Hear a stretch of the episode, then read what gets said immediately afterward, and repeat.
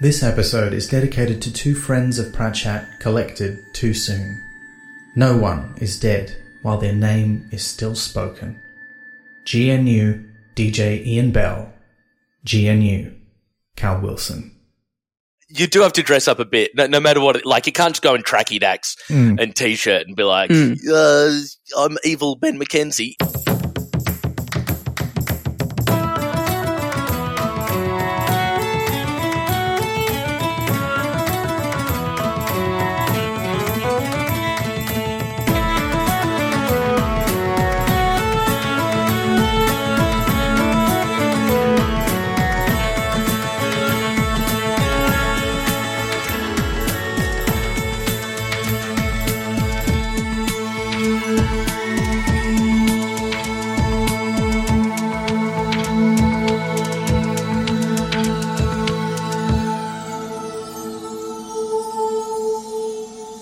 I'm Elizabeth Flux. And I'm Ben McKenzie. Welcome to Pratchat, the monthly Terry Pratchett Book Club podcast. Each month we discuss one of Terry Pratchett's books or short stories with a special guest. This month we're reading Turntables of the Night, or Terry Pratchett's Discworld.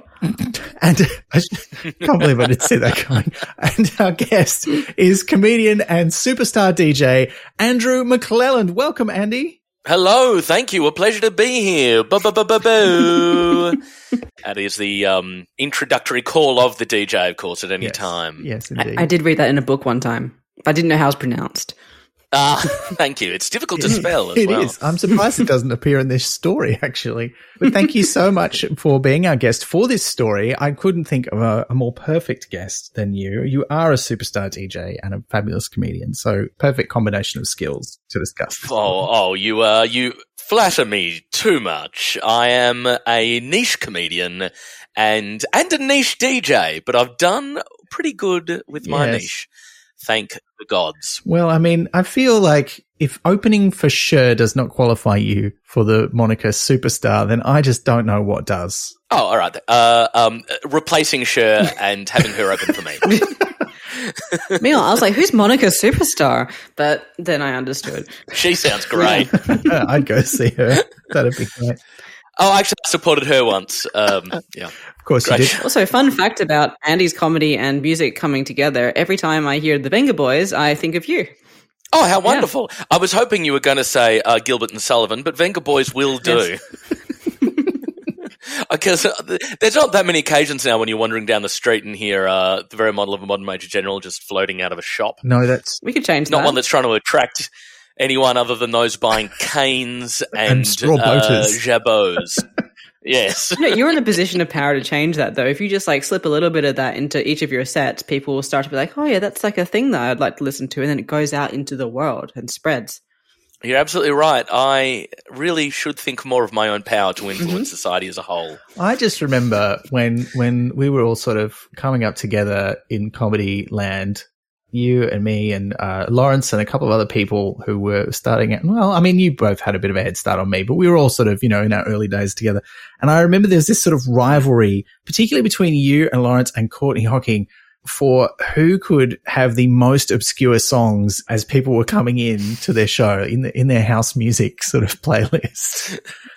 Ben, it was not a rivalry, firstly. We keenly supported each other. And secondly, it wasn't about being obscure either. I would play music that I thought pumped, but wasn't too Ah. obvious. And that is one of the keys to DJing.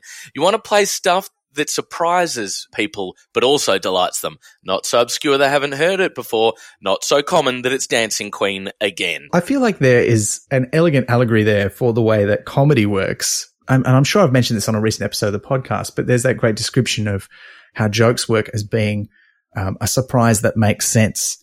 Like, you know, you set up this sort of premise or question. And then when you give the answer, it's surprising, but also you don't go, what? You go, oh, oh, I get it. Like it, it makes sense to you, even though you weren't expecting it. That's, yeah. And I feel like that's, you're describing the musical equivalent of that. No, you're absolutely right. All these things are about walking that line between overfamiliarity and what the heck is that? I feel like that also is a is a great segue into talking about Terry Pratchett and this story because we had a few people commenting on our post announcing this was the story for the next episode, saying, "I've never heard of this story um, because it is it is slightly obscure. It's not, it's not that obscure. Like people, it's been published three or four times in different collections, but it's not one of his most well known ones. And of course, it's not part of the Discworld, despite Liz, your genius pun. I can't believe I didn't think of that myself. Uh, it's that kind of joke, right? Again, a surprise, but it makes sense. Uh, but Andy, you're you're a, a, big Pratchett fan. We've talked about Pratchett a couple of times. Heck yeah! Well, I was a big Pratchett fan and remain one, but I read every bit of Pratchett I could get my hands on from about twelve to about twenty years old, including you know Truckers and uh, Good Omens and all of Discworld that was released at that point, and then I sort of drifted away because there's so much Pratchett to get through and you do need to read other things. And I didn't go back until I read, um, oh, his one's about, oh, the quite science fictiony.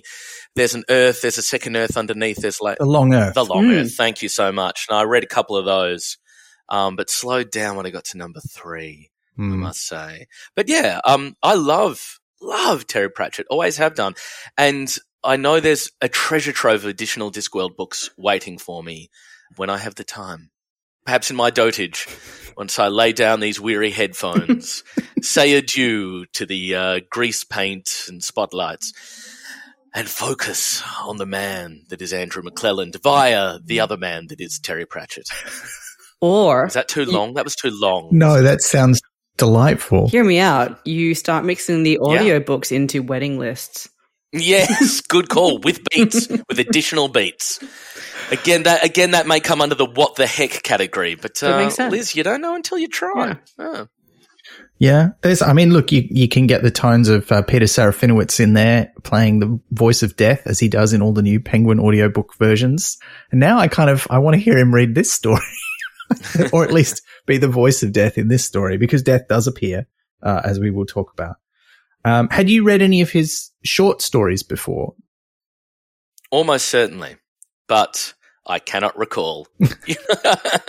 Again, we're talking about my teenage years, uh, which were um, 20 years ago. So, uh, no, probably. I'd like to say probably. If my library had them, the answer is yes.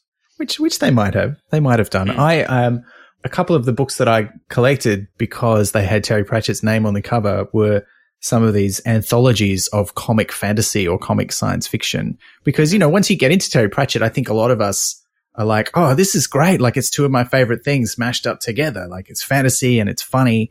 I want more of that. And it's actually very hard in my experience to find anyone else who's good at it. like there's a, there's been a lot of it, but some, most of it is not very good. Yeah, absolutely. I used to read a bunch of, um, who did, uh, Harry Harrison did oh, the yes. sci-fi side of it. And I quite like that too. But then that got me into Harry Turtledove and that whole territory of weird alternate history stuff, which I do still read. Oh my gosh, I've just started Guns of the South again. He is, I mean, again, all these authors, they're no Terry Pratchett. That's for darn sure. No. Um, that's probably as good a segue as we're going to get to get back on topic here and talk about this short story, which is Turntables of the Night, uh, which was first published in a book called Hidden Turnings edited by none other than Diana Wynne Jones, frequently mentioned on this podcast. Yeah. Uh, and it was a collection of sort of YA short stories, although it wasn't called that at the time. I was very excited to hear that Diana Wynne Jones was involved with this because, as Ben has mentioned, I've talked about her a lot on this podcast, as have other guests, but I think I've mentioned her quite a few times. So it was fascinating to me that they like knew each other at this point as well. That like because it says that she was like she wanted a story for it, which implies that she sort of like tapped him for it, not sort of, it was an open call. So that kind of connection mm. was very nice to see. Uh, also, I quite enjoyed him saying, short stories always seem to cost me blood and I en- envied the people who do them for fun. Um, which I'm just like preempting the blurb that we're going to read out anyway. Um, but that's very real and I appreciate hearing that because it does sometimes feel like you are writing things with your own blood because it is difficult. So thank you for that mm. affirmation. Mm. There is a story that Diana Wynne Jones wrote for the same anthology called The Master. Have you read that one? Do you know that one, Liz? No, I haven't read that one. I've only read her Chrestomanci and related, like world related ones. So unless it's part of that, I'm not great at remembering titles, but. Mm, I don't think it is. Yeah, I haven't read a lot of her other short stories. Yeah. And they, yeah, they did definitely know each other. Uh, there was a previous episode where we wondered if they'd met and I found a recording from probably around this time. I'll, I'll, find it and I'll link it in the episode notes, listener. But uh, there was a recording of the two of them on a panel for a um, a book festival or a sci-fi convention, and it was chaired by Neil Gaiman. I think it was still in Neil Gaiman's sort of early pre-fame days when he was yes. turning up to chair things at fan events. Um, Back when Neil Gaiman was famous for being a writer, yeah, as opposed to for being Neil Gaiman, yeah. but yeah, uh, I think it was from the late '80s or possibly the early '90s, so it was a bit around the same time and they were talking about stories and fantasy. So I'll uh, I'll relink that and give you an idea of the context of their friendship at the time. Um, and look, Liz, I don't know that we really need to read out the notes for Turntables of the Night. They don't really say much. They're very short. Um, but I think the, the other thing that I, I do want to bring up is that, uh, he mentions that sometimes you just get an idea for a story title and you have to write it. Mm. So the title came to him first. Um, and there's actually there's quite a long introduction to it in one of the other collections I've got. So I've got this book, The Flying Sorcerers, which is from about 1996, which was the first place it was collected after it was initially published in 1989. Great name for a book. It is, isn't it? Uh, the guy who edited it, Peter Haining, he edited a, a bunch of other ones. Um, the main other one that is well known to Pratchett fans is called The Wizards of Odd, hmm. which is all comic fantasy as well. Uh, but this one, the first section is called Hordes of the Things, comic fantasies. Uh, Hordes of the Things also the name of a radio comedy spoof of Lord of the Rings. So there's there's a bit of history there. But anyway, he he wrote a little intro to all of them, and he writes quite a long one talking about how great Terry Pratchett is, and not saying too much else. But it's yeah, it's good. But I know in this, you know, it was fairly cheaply produced, I'm sure, this book. Uh, and so when Death speaks in, in this edition, he just speaks in all caps. There's no small caps like in a blink of the screen. But you know, the, the are you saying because it was cheaply produced, they couldn't uh, afford the ink to have additional types of caps? Yes, yes, that yeah, is what I'm very saying. well. Yeah, yeah. I don't know if in the original it was all caps or small caps either. We'd have to look that up. If you know, listener, I don't have a copy of Hidden Turnings, but I know at least one of our listeners does. So if you, you know, let us know. That'd be an interesting thing to know. If you do, it'll be a real feather in your caps. yes. The other thing about this collection, it was described as a collection of stories through time and space. And I had a look at the list of everyone who'd written for it, and I hadn't really heard of most of them. But as I say, it's Terry Pratchett, Diana Wynne Jones. The other name that jumped out as someone who I was aware of uh, was Roger Zelazny, who famously wrote the Amber series of fantasy books. Um, and for this, he wrote a novelette. So it's quite a long short story called Kalifriki of the Thread. And he came back to this same character some years later and that has been republished on its own, the two stories that he wrote about that character. So anyway, I will put a link to that in the show notes as well, so you can have a, a look at that if you're interested. We should get into this story. How would we describe the genre of this? Because I was quite interested in the Flying Sorcerers. They kind of split it up into fantasy, horror, uh, sci-fi. They have a couple of other things. And they decided to put this as the first story in the book because they really want to sell it as, you know, including Terry Pratchett but that's the fantasy section. And I, I kind of felt like it's more of a comic horror story. How do you feel about that? Definitely comic horror. Yeah. Yeah, definitely. It's straight into it. It's, it's, um, mm. it's death. The only fantasy element is the personification of death, uh, which is such a big trope for Pratchett, obviously. Mm. Um, but it can fit. Yeah. Um, horror's mm. perfect for it. It's like a gentle horror. Oh yeah, it's gentle. Yeah. No, although, although it did, uh, it was very touching. It made me weep uh, when I read it. Mm. It's a beautiful story, and um, yeah, uh, a dear friend of mine who is exactly Wayne, the main character in this book, passed away quite recently, and it just made me think of him so much. Yeah, yeah it's wonderful. Uh, I actually happen to know some of your Pratchat listeners know DJ Ian because they were fans of his on Twitch, who was a dear friend of ours who passed away unexpectedly and this book is about him. So there's just so many, so it's so close in so many ways to that sort of person. Pratchett's writing is incredible for somebody who may have known DJs but didn't. The way he captured so much of it is incredible, except for the opening metaphor, which I don't think, uh, although a wonderful metaphor, doesn't work at all. Yeah, right. Okay. Well, I, we'll, we'll have to come back to that. Yeah, because I, I read that, like, I had to mm. read that about five times, but we'll come back to it. Yeah. Mm but yeah, I, I agree. Uh, I, I knew Ian as well. And uh, this story made me think of him 100%. Um, yeah. Uh, although he's, much, much, you know, more outgoing and uh, personable than Wayne is depicted. yeah, although to to me, Wayne sounds like just an absolute hoot to talk to. I would love to talk to Wayne.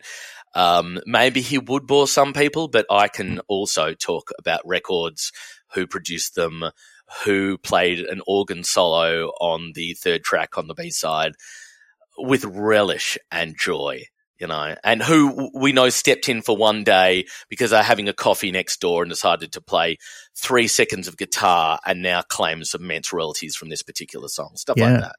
Love it. What's your best fun fact about a record? Like if you just had to drop one. Oh, uh, let me think. God, so hard. You know, this is like saying what band is the best. Um, but we can come back to this in question time and I can put it to you then. Perfect. Perfect. Yeah, have a think about it. That's good. Yeah. Look, on that note, let's get into the story and that first metaphor because this story, quite unusually for Pratchett, he's only done this a couple of times, is told in the first person. It's all dialogue from the perspective of a man who we find out quite near the end is named John. Um, we never find out any surnames in this story. Uh, and John is being interviewed by the police following an incident, the nature of which we'll get to. He starts out saying to the constable who is interviewing him, I don't understand. Why would he be into blues? Is this the metaphor that you're talking about? Yeah, it is. And he's talking about death at that point, although the reader doesn't yet know. Mm. But then he goes on, that was Wayne's life for you, a blues single. If people were music, Wayne would be like one of those scratchy old numbers re-recorded a hundred times from the original phonograph cylinder, uh, with the uh, same old guy with a name like Deaf Orange Robinson standing knee deep in the Mississippi and moaning through his nose. I mean, that's a great metaphor for early blues. The, uh, it's just not a great metaphor for Wayne, but.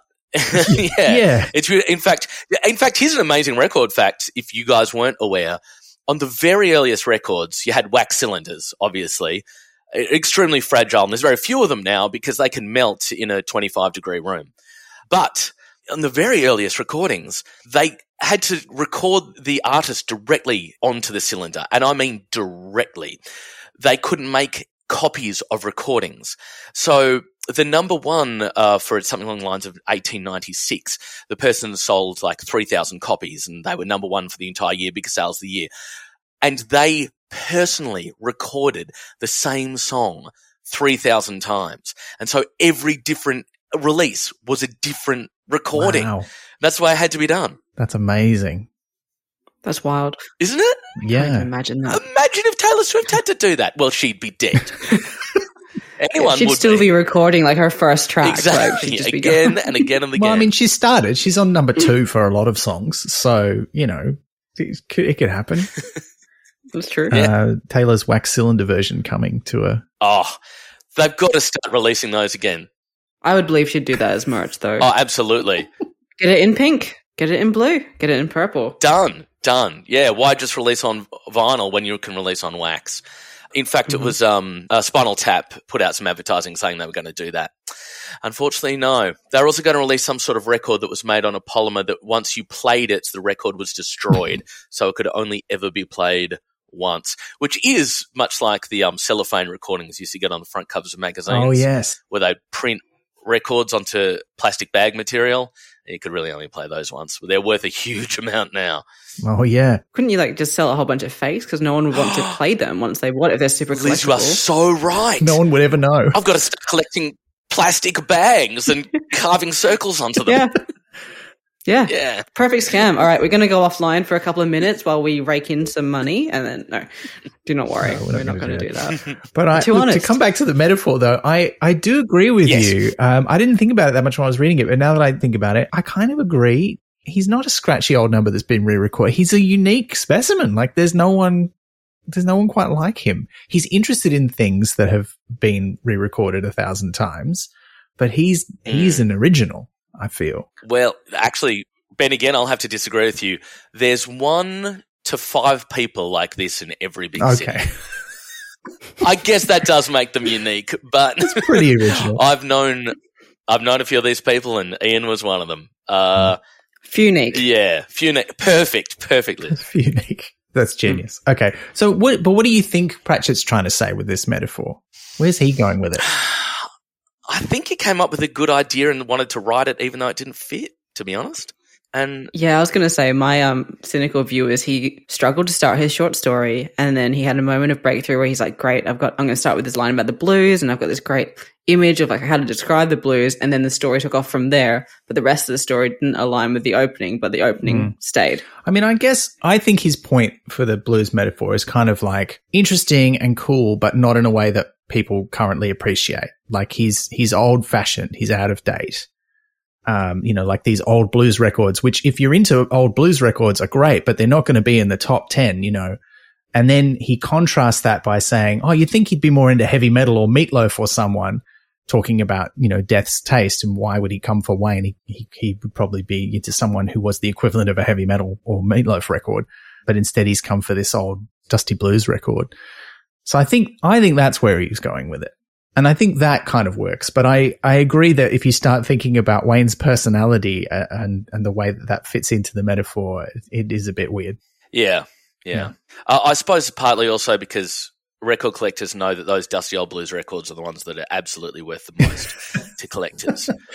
so Right. it works in there as well. Although not anymore. A curious thing in the record collecting world is that those old blues and jazz 78s on shellac, which used to be worth so much, are not worth as much as they used to be because the collectors are literally have died off. Uh, Nobody wants them. So now the money is in what baby boomers love, 60s and 70s stuff. right.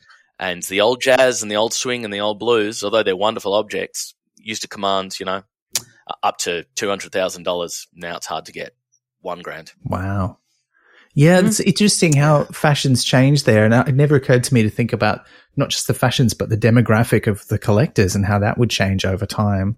Because I, I'm most familiar with people around my own age or a little bit older collecting. And so they're really, you know, there's a lot of interest in uh, weird stuff from the 80s and like, you know, that special edition of that Cure album that came on the weird colored vinyl and has the extra two tracks, you know, that kind of stuff. Uh, and I've tracked down some of that stuff as, as gift for friends. And, and you, and that's, that's a, that's a fun ride, you know, like you can find some cool stuff, but it didn't occur to me to think who would the big market be? That makes sense. But I should say, when Terry was writing this, that was the market. Mm. So it, I think Liz is completely right. It works as an opener and it's fun and it's cute, but it actually doesn't work in the context of the story as a whole. Yeah. Okay. Well, that's fair. Well, the, I mean, this is his hmm. opening gambit. You know, it, I, I love that we get a really good idea of John's personality just through the dialogue. Like he doesn't ever talk about himself very much, but we know who he is because of the way he speaks. And that's, you know, it's just great Yeah. writing. But he's the one who was kind of the brains behind the operation because he and Wayne have this mobile disco business. He talks about this is my van. It's got Hellfire Disco painted on it. And Wayne An ominous choice. yeah, that's true. And uh, you know, he. Uh, it's. I mean, Hellfire was really a thing for people in the eighties, wasn't it? I mean, it's, we've just seen in Stranger Things, the Dungeons and Dragons club in the in the fourth season is called the Hellfire Club. So I guess people like to sort of go, yeah, it's edgy to be like Satan adjacent. Oh, heck yes. Like so many bands at the time. Yeah, yeah, true. But yeah, they, they started this business. John kind of came up with this idea because of who Wayne was and what Wayne's hobby was, which, as we've alluded to, is collecting records. Um, although it wasn't, I mean, the way they talk about it, it's clearly not just a hobby for him, it's an entire way of life, isn't it? Yes. Mm. Yeah, it is. And it certainly can be. Um, before I was a DJ, when I was just a kid, uh, 15 years old working at Kmart, I earned $5.25 an hour and CDs cost 30 bucks. And so I would have to work for a little over six hours to earn an album. And that's exactly the terms in which I thought. And I would buy album after album, and my mum would say to me, You're spending all of your money on something which you won't be interested in five years. But uh, jokes on her because I made a career out of it. Hey! Yeah. but that is it. It's a way of life. Like if you really care about it that much, it's it, everything goes towards it. I was like that with Terry Pratchett books. You know, my first job out of high school was in a bookshop and I literally spent all the money I earned in the bookshop buying books from the bookshop, which was actually quite an economical way to do it because I got a, a quite a hefty staff discount.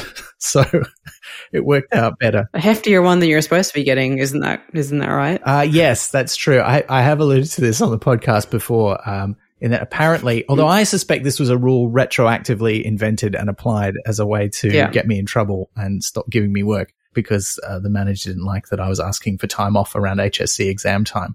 But they uh, they Mm. decided, that, oh no, you're only supposed to get X number of books at that discount. And I'd just been buying all my books on that discount. And, no, and the ma- manager had never said anything. The other people in the shop had never said anything. And I had to write all of them down in a book to say I'm buying this at staff discount rate. So they knew I was buying them all. Yeah. And no one else in my town was buying Yes, every sounds Terry dodgy on their Pratchett behalf. hardcover when it came out. So I don't know what their, I don't know what their problem was. Ben, I, I like to think that that's the worst crime you've ever committed. Look, I would like to think that too, but it probably isn't. it definitely, definitely Until our big cellophane until scheme. the cellophane scheme. yes, the the cellophane scam scheme. Yeah. Oh, you know, I, I was just Mm. thinking about that. I've never had one of those cellophane ones, but I've had the sort of interim between that where it was kind of like really thin plastic and it was very, it was floppy. Oh, that's probably what we're talking about, mate. Oh, really? was, was it cut in a, in a square shape, but with a Uh, record carved onto some it? of them were square and some of them were round. yeah, you've had them, mate. Oh, yeah, there you go. Look them up on Discogs. Might be worth something. I, I d- I don't think I've got any anymore. I had to stop um, collecting stamps as a kid because it was too stressful because they just won't stop making them. Even if you specialize, I was like, okay, I'm gonna, I'm gonna s- specialize in those square ones from England. Like they're specifically square and they have different pictures. I was like, okay, I'll just like go on to that. But they just like just keep hemorrhaging them out, and it's just it's too much. So I had to be like, I don't collect stamps anymore. No one saves stamps for me anymore. It's it's done. Yes, totally, mate. Well, that's the thing. That Mm. actually reminds me. There's a line in here. It, I'm cutting forward a bit, but this gives nothing away. Um, Wayne speaking to Death, uh, and he says, because we've already mentioned Death's in it. Wayne says, "Have you got the complete Beatles?" Oh. That's not a question a record collector's going to ask. Like, Yeah, I thought, I thought that. I was so like, many of them. they did it. They, yeah. It's impossible. It can't be done. Uh, you know, you could say you've got every Beatles album. You'd like, yeah, I've got a pressing of every Beatles album, but you're not going to get the Argentinian, the Polish. You know, it's impossible. I went through two layers with that joke because first I was like, "That's a dumb thing to ask." Of course, he's going to have every every everyone everyone's going to have every Beatles, and I was like, "No, wait a minute. This is a record collector asking. They don't mean, yeah, do you have every album? They mean, have you got every version of every album? Yeah, absolutely. yeah, And ridiculous, like uh, an Australian cover that has a misprinted name and a photograph that was not approved in the UK. There's an amazing Beatles album cover where they're dressed as butchers covered in offal and Yes. it's worth a lot because it was so uh, horrifying that they took it off the shelves after a day. wow, that's amazing. I saw that in Get Back and I was like, how have I never seen this? Because it's the best thing. that's incredible. I just had a quick question. Where are you getting his name John from? Because I, I thought he was an unnamed protagonist. Uh, well, in my copy of the story, he does one of the yeah, John's mentioned. says to him, John. But John's mentioned like there's there's like multiple Johns in this. Like John Travolta, there's John Peel, but I didn't pick up like him being called John. Uh, no, I think Wayne Wayne says to him, "Please, John," at one point when he's asking him to go and look Okay. at death. So yeah, he does get named. Well, that's a, a whole lot of Johns in here. Yeah, I, And- but I, I don't think Wayne was referring to John Travolta at that point. No, please, Mm. John There's Travolta. a surprising number of Johns per word. You know, like the ratio of Johns to how like how short this story is. Like it's, it's quite impressive. That's true. That's true. Well, I mean, the, yes. So John, uh, as, as we have established, his name is comes up with this idea for the the mobile disco. It comes to him because his friend Wayne doesn't drive, but sometimes will ask him to drive him all over the countryside to go to particular stores or you know record fairs or swap meets or what have you in order to find things that are missing from his collection. Because as it's described, he will just collect everything. And in fact, Mm. quite early on in the story, he says, I'm pretty sure that Wayne really wants, wanted. And, and I look, I find one of the things that's very affecting to, for me in this story is how it's so recent. He's really struggling with the fact that his friend is now in the past tense. And I think all of us who've lost someone have been in that space, you know, um, Yeah. quite recently for some of us too. So it's, yeah, it's difficult and I, it, it's just, oh, it gets you every time. But yeah, he talks about how we're pretty sure he wanted to own one of every record that was ever made, which seems, I mean, Yeah. it's, it, and he really doesn't seem to have had a niche Is that common among record collectors or do most record collectors have a niche? People who are truly passionate about music. I mean, they talk about the, there's a line here where John says about Wayne, he didn't worry whether the stuff was actually good or not. It just had to exist. A true, like, deep record collector like Ian and like me too, to us, music isn't good or bad. All music is good, all of it but you have to find what you like about it and you have to find what's inside it. And you can say, I prefer this, I prefer that. But I think with respect, we sort of acknowledge like that people so passionately say when you're DJing, this is crap. What is this? You're like, what are you talking about? The dance floor's going, people love it. Appreciation of music is so subjective and it's amazing how people believe that their subjectivity is objectivity. Mm. you could perhaps argue that uh, it could be argued that the Beatles are better than uh, Boyzone, but there's a million people who are teenage girls in the 90s who think that Boyzone are much better. And who's to say who's right? Uh, yeah. Uh, there's a line here as well. He would collect records that had been forgotten even by the people who made them. And there's that element too, because there are bands who I love and who Ian loves, and we'll go and see them live and maybe chat to them afterwards. You know, if you hang around enough stage doors or pubs with smaller bands, you get to chat to them. And you're like, hey, why don't you play blah anymore? And they're like, oh, wow, yeah, I vaguely remember that. And then you sing them a bit and they're like, yeah. And it always amazes me because I'm like, you wrote that song. How do you not remember? but of course, as, as a comedian, I, I, people come up to me and remind me of a joke that I did years ago that I have not thought of in that mm-hmm. time and would never remember. It's a beautiful thing, actually, fandom. And this bizarre element in which you are more interested in the artist's work than the artist is, which shows the reverence in which you hold them and the lack of conceit. Uh, the, um, what do we call it? Proceed? Proceed. Proceed in which they hold themselves, which is nice. Yeah. Yeah. And I mean, there's a lot of little references to those sort of interactions here. Like there's also that idea is like, you know, going to visit some guy who was formerly a pop star and is now a plumber and made one record that maybe sold 80 copies, uh, just yeah. to see if he's got a spare one. And, you know, th- I thought that was quite delightful. And it's so delightful. Ronnie Sequin. Yeah, Ronnie the plumber. Sequin. I love the name Ronnie Sequin. I want someone to now go by that name. Oh, that's music. Yeah, that would be that'd be a gold name. Um, but it's, you know, it's, it's, it's so, I love writing like this that is so of its time as well. Like it's so mm. very much about what the experience of record collecting was like in 1989 around that time. Like before, I think if we, if we wanted to look at the history books, we'd probably find that compact discs may have been invented by 1989, but they certainly weren't popular. Most people didn't have a player. So it's still mostly vinyl or possibly cassette, which was not as popular a format at the time, really. No, cassette, small artwork. They broke pretty easily. Cassettes. Sure, you could fix them, sh- chucking a pencil in the spokes and all that, but no, the true music collector collected records, not cassettes. yeah.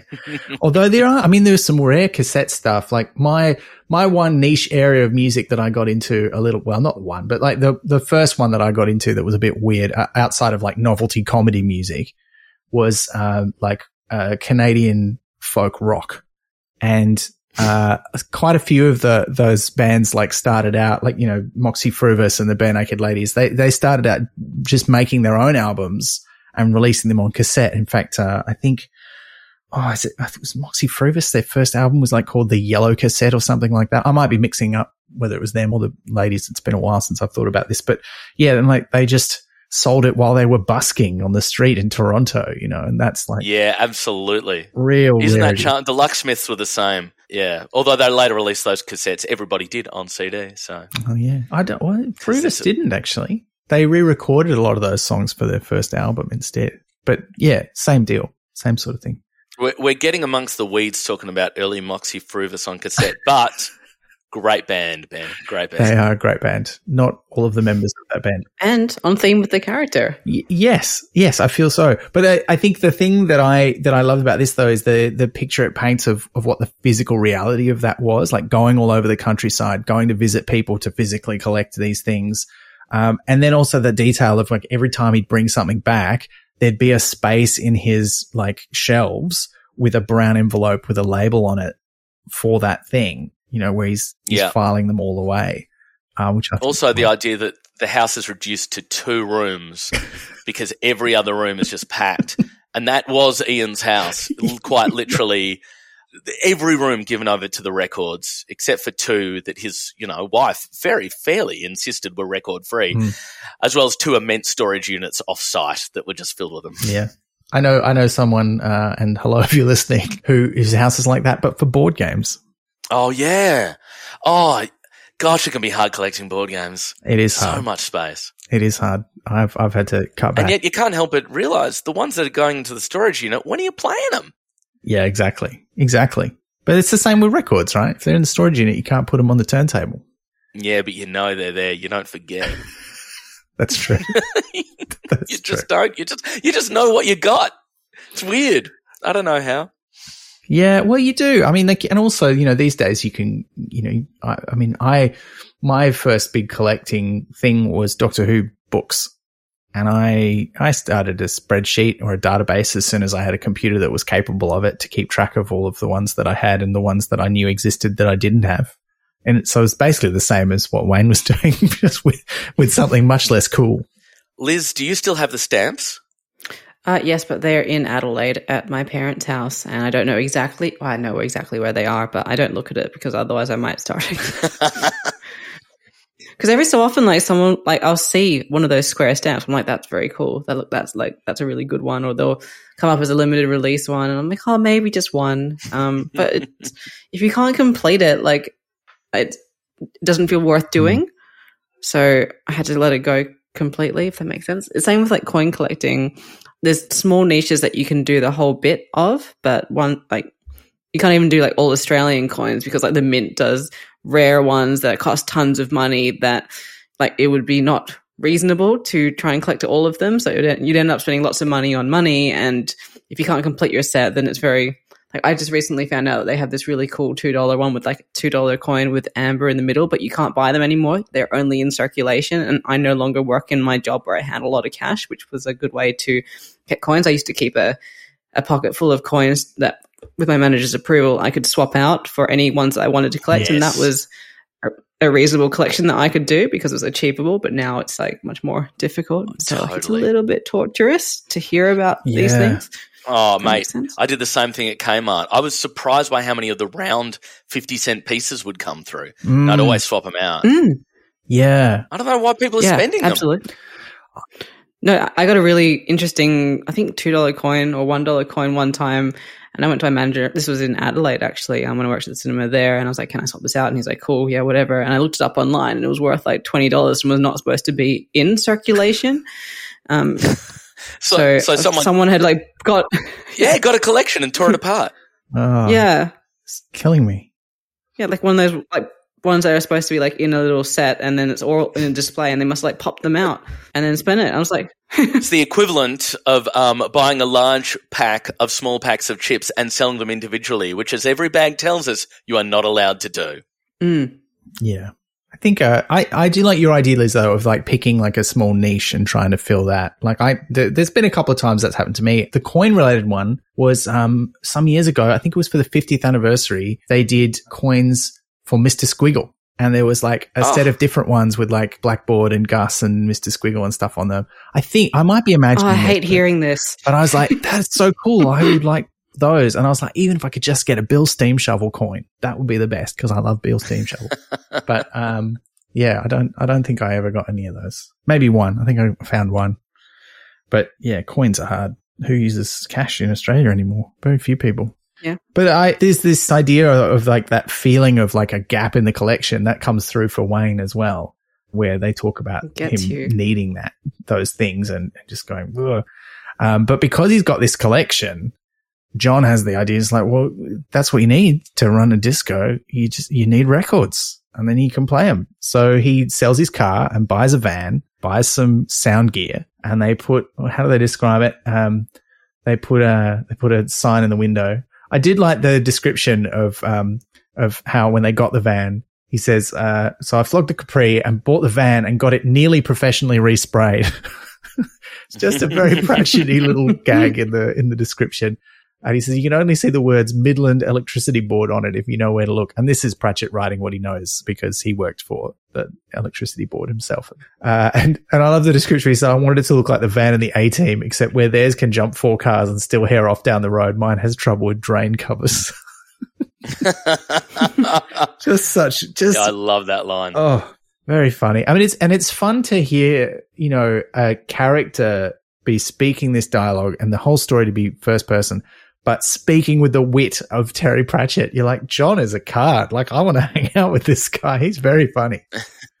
and it's very cohesively written. Like, it's a well, like, other than not liking the, the metaphor at the beginning, overall, I think it's actually very well, tightly written, very well constructed story because he does set up things early on that pay off throughout as well. And also even like the structure of the drinks in the section mm. later on, like where he's like, maybe one, no, it was two. Oh, and it had apples in it. It wasn't alcoholic. Actually, maybe it had this in it. Like, and it, it was, even that was done well, but the car thread all the way through really pays off at the end, which yeah, just beautifully done. Yeah. I, uh, yeah, I didn't see that coming, but when it happened again, I was just like, oh yeah. Oh, that's good. Mm. Uh, yeah. It's also just after that moment it's mentioned there, we bought a load of amplifiers and stuff off of Ian Curtis over in Wirecliff. And I've no idea if this is intentional, but Ian Curtis was, of course, the singer of Joy Division, who hmm. died very young. It's never referenced again. And the music that's referenced throughout this is all very high pop, uh, like Elvis and the Beatles and the Stones, high pop. And unfortunately, I don't think any women artists are mentioned at all, mm. but um, product of its time. But what surrounds Ian Curtis famously is death. He wrote songs about death and he died so young. I just wonder if it was intentional or if Pratchett was just like, here's a generic and bland name. But Ian is the one who will send them the gear, which of course leads to disaster. Yeah. Look, I suspect that was on purpose. Pratchett was a bit of a musicophile, but I don't know for the purposes of figuring out what kind of music he liked. He was very helpfully on Desert Island Discs once in 1997, and he picked some really interesting stuff, uh, including you know some classical music. Um, he's well known as a big Steeleye Span fan. Um, and in fact, they did a concept album based on one of his books towards the end of his life, and they played at his like oh. 60th birthday, and it was like a whole thing. Wow. But yeah, he's quite eclectic taste. Uh, he did play, and Meatloaf does get mentioned in this story, and he did play a Meatloaf song when he was on Desert Island Discs. So yeah, I think, I think that's part Why of it. Uh, but he also Meatloaf's did, a legend. Oh, he is, yeah. But he also played Great Southern Land by Icehouse because it reminded him of his time in Australia, and he loved going to Australia so much. Oh, I've supported Icehouse, one of the bands I played with. Oh, there you go. Huh? Six there degrees Terry Pratchett right there. Oh, I'm so close to being mates with Terry. so yeah, so it's a little hard to get a handle on what his overall musical taste was like and what his musical education was like. But I, I suspect knowing what he's like in terms of research and everything, I don't think, yeah, dropping Ian Curtis in there would have been an accident. I think he's used that name on purpose. Um, right. So then when the name Grebo Greaves comes up later, he's well aware of the extremely small fledgling genre of grebo, which is emerging in the north at the time. that I don't know. Um, I mean, grebo is also the name of Nanny Ogg's cat, which is yeah, the true, more obvious true. reference. But t- is that- I always wondered if it was a music reference. Yeah. It could be both. You could both be right. That's true. What? Tell us about Grebo, Andy. What is that for real? Yeah, yeah. Grebo is. Oh, it's a fun little genre. It's sort of hippie slash rave in the late 80s, early 90s. Bands like Ned's Atomic Dustbin, Carter USM, Jesus Lizard or Grebo adjacent. Uh, yeah, like you know how you get raves which are all, hey, this is electronic, it's future, it's a rave. And then you get raves which are like, this is a dirty little rave filled with hippies and mud. Mm. It's the latter. okay, that sounds like more my sort of rave. Yeah. I mean, well, look, you know, I used to hang out with goths, so if I was going to be a raver, I'd probably end up more of a graver, as we used to call it. I was about to say that as a like a pun, but then I was like, no, no that's really what we called it. Goth ravers, we, we call them gravers, and they were they were into the sort of more techno goth crossover kind of EDM that was hmm? also mm-hmm. a bit goth and weird. Yeah, oh, it's great. Good fashion, good fashion choices. Anyway, um, we get, I mean, it's so, it's so easy to get sidetracked. Music is such a, a wellspring of memory and nostalgia, which I know is something also Yeah. that's a big theme of this story, right? But it, I think it's natural that we keep going back to all these side quests of thinking of things that the musical content and the, and the collector idea springs in us because that's, that's what that activity is like. You know, it's so connected to our emotions and our memories. Absolutely. Yep. But to your point, like that brings us back to the story. They they start this business together of discos. They put up a sign in the window and it doesn't go well. People aren't exactly beating down their door to hire them.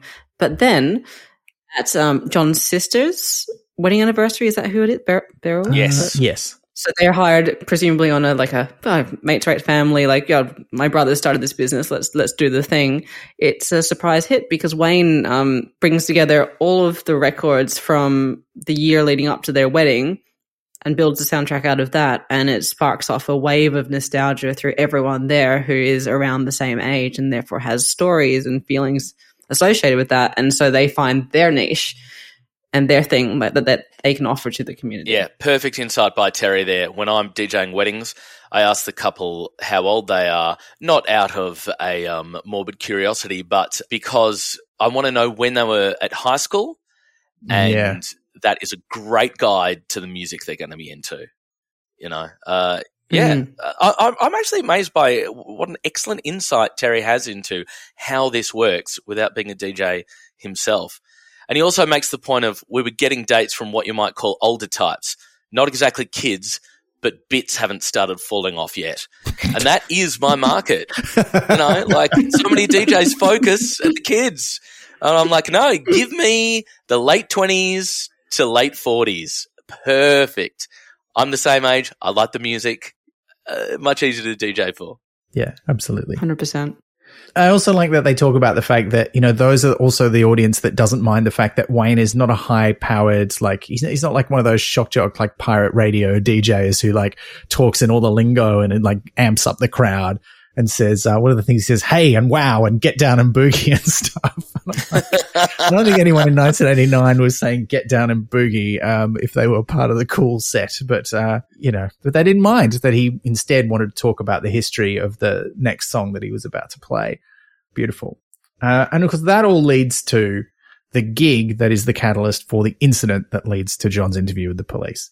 It is quite appropriately for when we're recording this, uh, a Halloween gig. And we'll come back to this uh, theme in the questions at a church hall. I think for, um, as, what, how does he describe it? It was a, Halloween dance to raise money for a church hall. Wayne said that was a big joke, but he didn't say why. Hmm. Uh, I, f- I don't feel like that's a mystery, right? That's uh, like we're going to do spooky devils and ghosts and things to raise money for a church.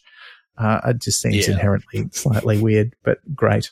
This is what also leads into John sort of talking about the fact that they were childhood friends. You know, they knew each other in high school.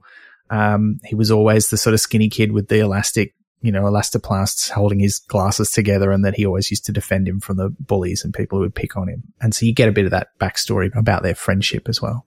Yeah. I also love the description of the the hall itself. Like it's just so perfectly like you can feel it. Like it's, it smelled of tennis shoes, and just to sort of set the seal on it as one of the hot spots of the world, there was a little mirror ball spinning up in the rafters. Half the little mirrors had fallen off, and like it's just perfect. Yeah, it reminds me of places that I used to go uh, when I was growing up in country Australia. You know, I lived in Junee for a while, which is out near Wagga Wagga, and uh, I hung out with this youth group for a while, like a bunch of my friends were in, and we used to go to halls exactly like that and play music in them. It was great.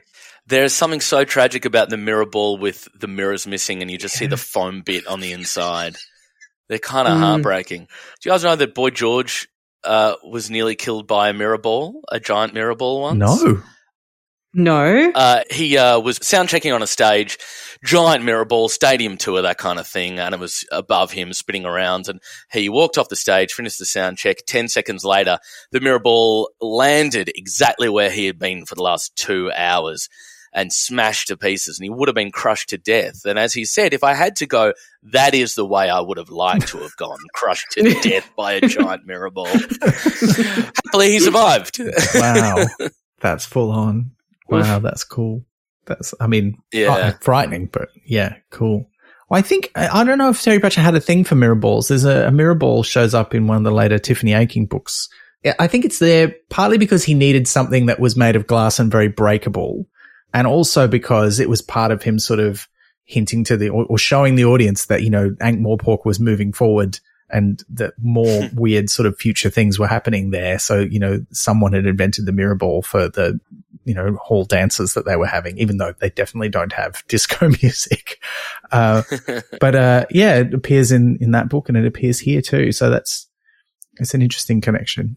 They're a, a, real shortcut to a mood, though. Like, I think you automatically get a feeling if a mirror ball enters the scene. So, and how many mirrors are still attached to it also like affects that mood. So I think it's it's a good way to immediately like put you somewhere. Yeah. Yeah. Yeah, that's really true because we still I mean people still use the term disco even though you know, to refer to like I'm going, I mean, not older people, like they say I'm going to disco, like I'm going to go dancing. I mean, these days the modern term would be you'd say I'm going to a club or I'm going to this, what, what would you call like finishing school, for example, is not a, a club because it's not like a fixed place. Um, this is, if you're not familiar listener, um, the wonderful series of, well, this is what I'm asking, what the term is for it, but it's a series of nights where, and he's very famous for DJing, which is full of wonderful dance music and everyone always has a really great time. It's a really good, good night out if you can ever get to one. But, um, what, how, how would you describe it? What would you call that kind of thing? Oh, we call it a club night. To say it's a nightclub is erroneous because that implies we own the building, mm. which we'll never do. But so, uh, yeah, I mean, it's true that the mirror sort of makes it as well. There's something about a room without a mirror ball, room. A room with a mirror ball, disco. It is exactly what does mm-hmm. it. It's perfect because when we started, it's at the trades hall and the room was just full of union flags everywhere and lefty stuff. It's fantastic. And the only concession to the fact that we were a nightclub every fortnight was uh, a little tiny, quite tiny mirror ball that we shone a light at. And there we go. We got the sparkles. Now it's a club night. Yeah. Yeah, it just, it just, oh, you just need it. Uh, but this is, is, is also, you know, a Halloween event. So everyone's in costume, which is quite important. Sort, sort of. of. Yes. No, they do. yeah. That's true. Um, and the description of that is quite glorious. Uh, everyone wore a mask, but hadn't made an effort with the rest of the clothes. So it looked as though Frankenstein and co. had all gone shopping in Marks and Sparks. yeah. And I think we've all been to those sorts of costume parties. Like, I, I don't know about you two. I mean, I, I love the idea of costume parties, but if I get invited to one with a theme, I get very anxious because I'm like, I don't have time or money for a costume. What am I going to do? And those few times when I've had that flash of inspiration about what I'm going to wear, and it, and put something together that works uh, have been great, but otherwise I find it quite anxiety inducing. How do you feel about costume events? Uh, I, I, did it last night. I was going from a wedding to a Halloween party. Uh, so I was still wearing the suit that I wore for my wedding. So I simply had to go as evil wedding DJ. I find it's easier. it's easy to come up with an excuse for what you are wearing. Um, all, but you do have to dress up a bit, no, no matter what. It, like you can't just go in tracky dacks mm. and t-shirt and be like, mm. uh, "I'm evil Ben McKenzie." Like you've got to. yeah. You're wearing something. You've got to get an eye patch at I'm least. comfy Ben McKenzie. comfy Ben McKenzie. yeah, yeah, yeah. I saw who uh, it's a mate of mine, another DJ actually was just posting on Instagram this week. He had to go to a costume party and didn't have much. And then when he was looking around in his boot for something, he found his uh, magic eight ball so he wrote an eight on a piece of paper and attached it to his chest. And then he wrote all these little green triangles of paper with different responses on them. and he went as a magic eight ball and just had them in his pocket to hand out. I thought that was genius. Oh, that is genius. Yeah. Nice work. Liz, are you a costume fan? I do love a costume party. When I went through 21st season, everyone seemed to do a, a themed 21st where you had to go in a costume and that was a great time because I sort of feel like you either go hard on your costume or you don't try don't make a symbolic effort. Either you're not wearing one or you're wearing a full costume. Right. So um, it doesn't mean you have to spend lots of money or even like you can shop your own wardrobe for it and put something together. But either like for me, I'm either like, oh sorry, I didn't have time, so I'm not doing it, or not coming to the party, or I'm gonna go all out. I don't know what my best one was. Um, there was a dumb one that we did one time, which was for 18th season actually uh, i'm making it sound like i'm in bridgerton like for the season but um you know how everyone like has their birthdays at the same time yeah. and you spend like nine months um just doing the circuit of everyone's birthdays or or weddings or hmm. whatnot mm. where you had to go as something that was the same as the first letter of your name and another friend who also had an E name, and I just decided to go as each other, which was efficient because we were the same size and we just like chose an outfit for each other and swapped, which is great. That's great. uh, has anyone here ever dressed as a Terry Pratchett character? Oh, yeah, well, yes, yes, I have. Uh, I don't know if it was for a costume party, but I used to have a pretty good Rincewind outfit. I had a had a red robe and a red wizard hat that I did get wizard onto in one way or another. Huh. Uh, not personally. Someone helped me with that one because it was originally for a theatre production of Mort, where I appeared as Rincewind to do some narration at the start to set it up for any audience members who didn't know what Discworld was. Uh, I don't know that there were many of them, but you know, didn't want them to feel left out. Liz? I have not, but I have plans for the future. Oh yes, we have talked about this because we are hoping to go to the Australian Discworld convention next year, so we will have to pull something out for the masquerade. Absolutely. I'm just going to have to get better at wearing stilettos because right now, whenever I try to wear any kind of heels, my main thing I do is talk about how painful they are the whole time, um, which is not great company. I'm gonna have to think of what Discworld characters have a moustache. I don't think there are many, but I'll I'll figure that out. You could just, well, you kind of cover it up with a thick layer of grease paint. Oh, like do a Cesar Romero as the Joker. You mean? Yeah, you'll be old slippery face. Oh, gross. That sounds very uncomfortable. Yeah, it sounds gross. I don't want to do that. Like the shoes. Uh, Liz, at least you talking at length about how the shoes are hurting you. That's honesty. And uh, that's what everybody Mm. wants in conversation. Yep, just brutal honesty about the same thing over and over again. Unfortunately, I can't make it that night. It's a real shame. Uh, yeah. it's okay. I'll leave. I'll send you a voice memo, a really long one. Uh, but look, the, the costumes at this Halloween do are not very good, but that's okay. People are milling around and they're setting up. Uh, one of our listeners did mention, I think it was Danny, who actually suggested that we uh, cover this story. So thank you, Danny, because it's a great story and I'm so glad we're doing it. But he said you can really hear the questions that are being asked of John, even though they're not in the text. And one of the ones that really stands out here is, you know, he says, Oh, no, I didn't drink anything. Well, maybe one cup of the punch and that was all fruit juice. All right, two cups. And clearly he's being asked by the police officer because he's about to get into the more weird part of the story. And he revises that estimate of how much he had to drink. But he is, he's sure. He says, I know what I heard and I'm absolutely certain about what I saw. I think, he says. It's just struck me. This is a monologue. This could be performed as a monologue. And, and indeed has been again by our listener Danny, who did it at one of the Discworld conventions here in Australia. Oh, Um, I think it would be, yeah, a really great monologue. Really great. Mm, But we're getting up to the meaty part now. And I think this is where, you know, if you were doing it as a monologue, the not meaty part. You get all the yes. Well, that's true. Yeah, absolutely true. devoid of meaty part. But uh, Wayne Wayne is not well, uh, which is an interesting detail that I don't know really comes back. But he was not his usual self. He was mixing up some of the records. He scratched one accidentally, which is something he would normally never do. But he sort of lets him get on with it. And he also lets him set up all of the gear because he wanted to do it, which he doesn't normally do, John, because he knows that Wayne's electrical safety skills are not really up to scratch. Uh, but they've set it up. They've got some music playing, uh, but he seems even more out of sorts. So John goes up to see what's up and Wayne starts talking about that bloke on the floor, the one in the flares, which is someone that John cannot see. And they have a bit of back and forth about it. And eventually, you know, he realizes that Wayne is really honestly freaked out. And when Wayne says, you can't see him, John says, well, no, but since he mentioned it, I could see the space. And there's this beautiful description of how, um, well, I'll read it out. There was this patch of floor around the middle of the hall, which everyone was keeping clear of, except that they weren't avoiding it. You see, they just didn't happen to be moving into it. It was just sort of accidentally there and it stayed there. It moved around a bit, but it never disappeared. And it's just this sort of weird description of there's something there that everybody is naturally avoiding as if they know it's there, but no one can see it. No one knows that it's there. And so prompted by Wayne, he goes to investigate.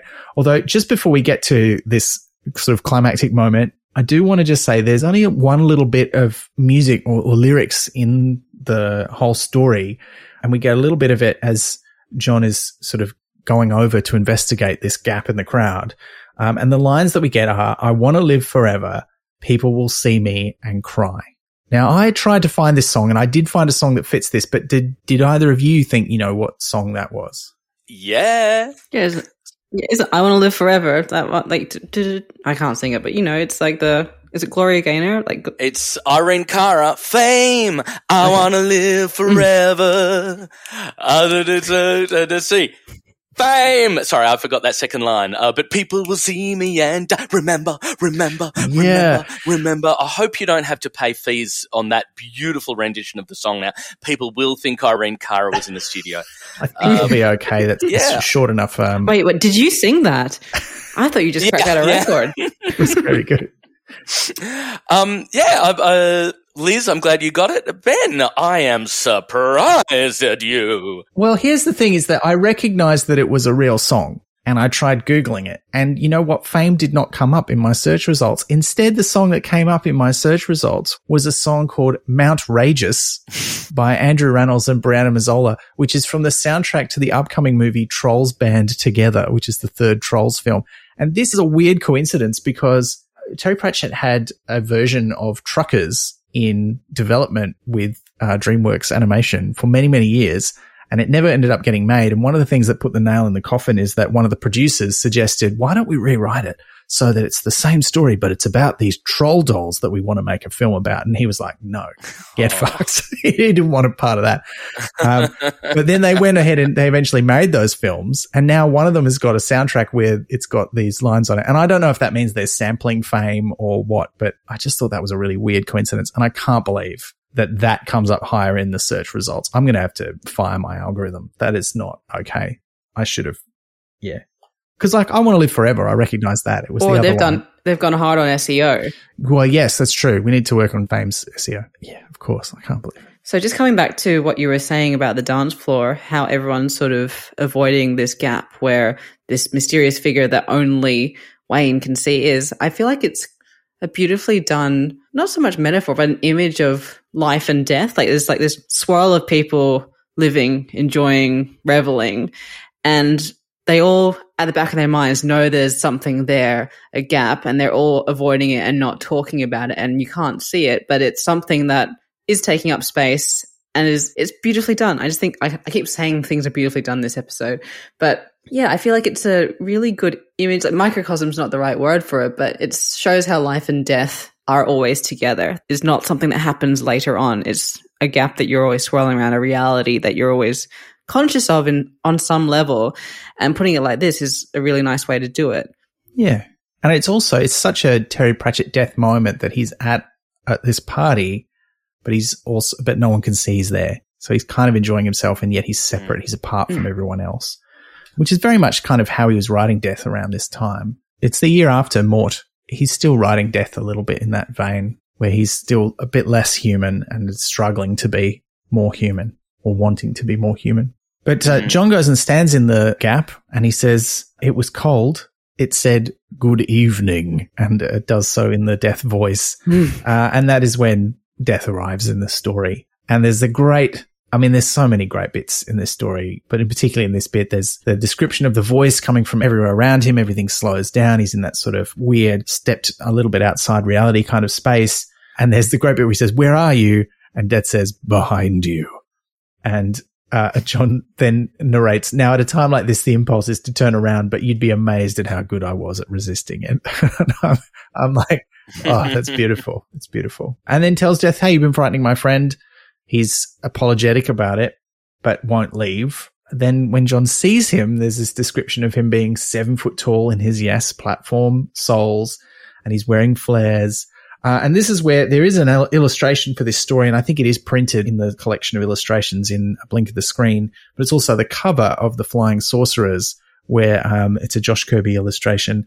Uh, you can see Death there. His outfit is very Elvisy, uh, but in black uh, with red shoes and a white collar. He's got the blue glowing eyes. Uh, and he's holding in his hand the mask because John also is like, yeah, definitely he's wearing a skull mask. I can see the string on it. But later on, he does take that mask off, which is an echo of another Terry Pratchett death joke from one of the early Discworld books. And uh, he's really interested in Wayne and he wants to be introduced to Wayne. So John obliges, but he's very reluctant because he can feel something's off. And he consistently, he describes himself as knowing something's wrong, but not being able to put his finger on it. And he resists. He doesn't want to introduce death to his friend because he doesn't know who he is yet. And he's sort of weirdly, slightly outside of time. But he does it. He introduces them there's a great moment. This is Wayne. I said, this is, uh, and then Death supplies a friend. and then he says, whose? and, uh, just, just a nice little, just a really nice moment. Uh, and then Death says, after a bit of dialogue, uh, Death says, everyone's sooner or later. Hmm. and then that's when he starts the discussion we, we alluded to earlier about collecting with Wayne, where he says, I gather you're almost as keen as I am, Wayne, in the Death voice, uh, which I thought was, was delightful. It was a great Uh, they had the joke about the Beatles. yeah. Yeah. I mean, there's a lot of great gags in this. At the convention, Yeah, was were you at the the rec- record fest and auction? He's, I don't recall. I go to so many things. That was the one where the auctioneer had a heart attack. Oh yes, I seem to remember popping in just for a few minutes. Very few bargains there. I thought. Oh, I don't know. He was only forty three. Yeah. Oh, some dark but very funny humor there. That is. Oh, great Death is so funny. Yeah. Mm. So clear. But I love this version of Death. It is a great version of Death. He's a little bit. We'll get onto this because there's a question about it, but I feel like all of his versions of Death have a lot in common. But there are there's certain little strands, and I think anytime he writes Death connected to the actual real world, as this story is meant to feel like it is, he's a little darker. Like his humor is a little more morbid because he's sort of dealing with death connected to the real world rather than you know a fantasy world with dragons and stuff. And so I think he just realizes this is a horrifying concept. Like if you met death, that would be really freaky. I mean, it'd be also good and it would work out nicely in some ways, but it is, it's not a normal circumstance and you'd be pretty frightened. So he writes death a slightly more sinister edge, even though he's still quite friendly, really. And yeah, he has the conversation with Wayne, but John is still convinced something's not right about this. John is very slow He's, working out. that said, he's in the real world, so this doesn't happen in the real world. that's But he right. sees his He's- Uh, bony wrist that is made of literal bones. He's like, "No, I can't quite figure this out. I'm not sure what's something going, on." here. Hmm. Yeah, a bit weird. But, you know, it all comes to a head when Death is talking to him and John's like, look, you leave my friend alone is basically his attitude. And he tries to punch him to sort of get him to leave and Death easily stops him. And that's the point where he takes his mask off and he whispers a couple of words in John's ear and then the sound system explodes and there's a fire and there's chaos and John gets out of the fire. He's slightly singed, but he's okay. Nobody else is seriously hurt, it seems, but Wayne is completely gone. He's vanished. Yeah, that's. I found that odd. It does death usually take people bodily? No. I, would assume he take no, and yet he completely takes John, and John John's body is missing. The police ask about it. I look, my take on that, because I thought that was odd too, but my take on that is that death is not so much collecting Wayne in the usual way as offering him an alternative because he's like, look, I need someone to look after my collection. You're the right person. Would you like to do that? And that means I'll take you with me. And it's kind of a bit like, you know, if you remember in, in Mort and the other death books, Alberto Malich, Mm. you know, the powerful wizard, rather than actually die, does a deal with death where he goes and works with him. So he physically leaves the real world and goes to live in death's domain, which means he's technically Mm. not dead, but he has left the world of the living.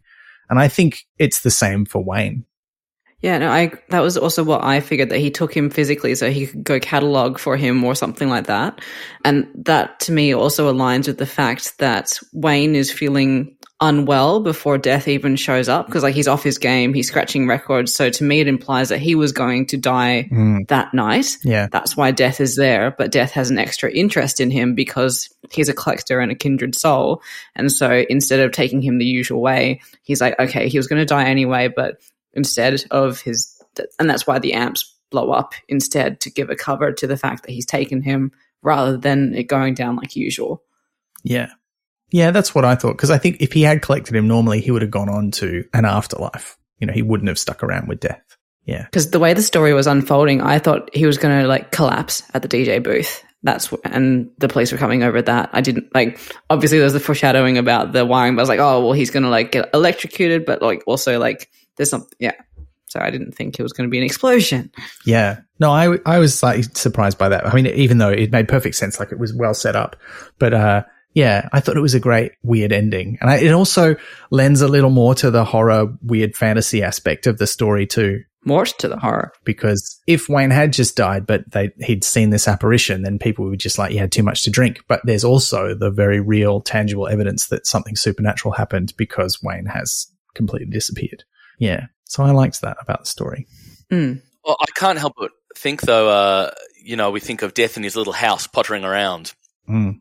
If that's the case, if Wayne uh, is bodily there with death, cataloging death's collection, does that mean Wayne doesn't get to meet all the musicians he wants to meet in the afterlife? Because that is the ultimate record collector's dream. Well, it's left a little ambiguous as to whether Death is talking about a literal record collection because the way he phrases it, he's he's talking about collecting the musicians, right? Mm. Um, So perhaps the thing is, well, what do you think it is that, what is the collection? Like, do you think it's records? Do you think it's actual, like the souls of musicians? What is it that Death has that Wayne is cataloging for him? In some ways, it's almost as if he uh, wants to, in my mind, and I'm completely extrapolating, deputize Wayne to say, why don't you collect the musicians? You're going to know everything about them. You can even collect, as mentioned earlier, the cleaning lady who was cleaned out the recording studio in this recording session. Mm. Because Wayne, you will know them better and treat them with love and respect that I don't have the time to work out. I'm death. I'm busy. I, I'll collect normies. Yeah. Okay. yeah. Yeah. Yeah. And I, well, I wonder also, you know, when, when the musician dies, whether something of all their music also passes into the afterlife in this sort of imagined version of it. And maybe that's part of it too.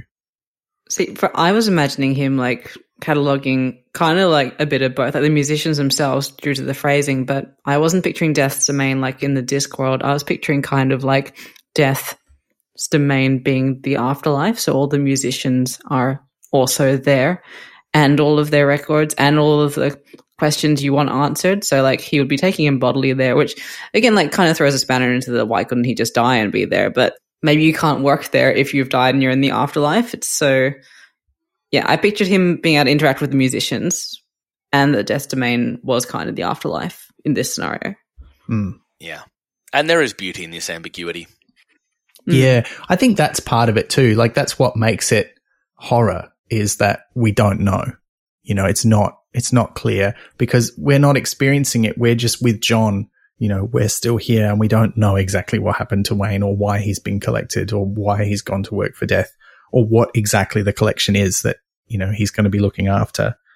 And I think, you know, that that's part of that poignancy of the way death works in the real world is we have no certainty about what happens to people afterwards or where they are or, you know, if they still exist at all. And that not knowing, I think, is part of the sadness, but it's also part of the hope and wonder, you know, and, and the way, the fact that we, we can believe that they live on in any number of different ways. Yeah. So I, I like that about the story. Hmm. Uh, the final part of the story is the two words. Oh yeah, yeah, yeah, yeah. Mm. And it's oh the the corker. I didn't like I said I didn't see that coming. Again, it was set up really well, but he's dropped all these little mentions throughout that he doesn't think he's going to drive anymore. And you're like, why? Like you're the only one who drives. Like you've got a van. And then he reveals, yeah, the, the two words that Death said to him were "drive safely." Uh, yeah, Yeah, so the cops are worried that uh, he's going to drive home drunk, John, that is. And John ain't never going to drive no, again. no, he's not even going to get a lift with the cops. He's like, I'm going to walk, thanks. Yeah. It is kind of fascinating though, like they each bring one thing to the business. Like John brings driving and Wayne brings DJing and music, and that's what is fatal for each of them. True. Yeah, yeah, And also, again, a real insight. I have been amazed by how few DJs with record collections they have to lug about drive. yeah. I do, and that may be the edge I have to push me into superstardom. Yeah, wow. Yeah, yeah. But do you, I mean, well, do you you still you do use vinyls in, when you DJ as still, don't you? Oh, very rarely, actually. Mm. Uh, vinyl is fragile. Uh, You know, we talk about scratching in this. Uh, once you scratch a record, it's just never as good and sometimes completely ruined. So, um, years ago, I used to only DJ vinyl. Then, uh, I had a few drinks once, decided not to drive home. And, uh, you know, my records were in a hot car and they were, all of my DJing records at the time were destroyed. I've replaced them all since, but no, I've gone to, uh, digital, which is just, as in streaming. I don't even use CDs anymore. Wow. Yeah. Yeah. Yeah. Or hard drive. But yeah.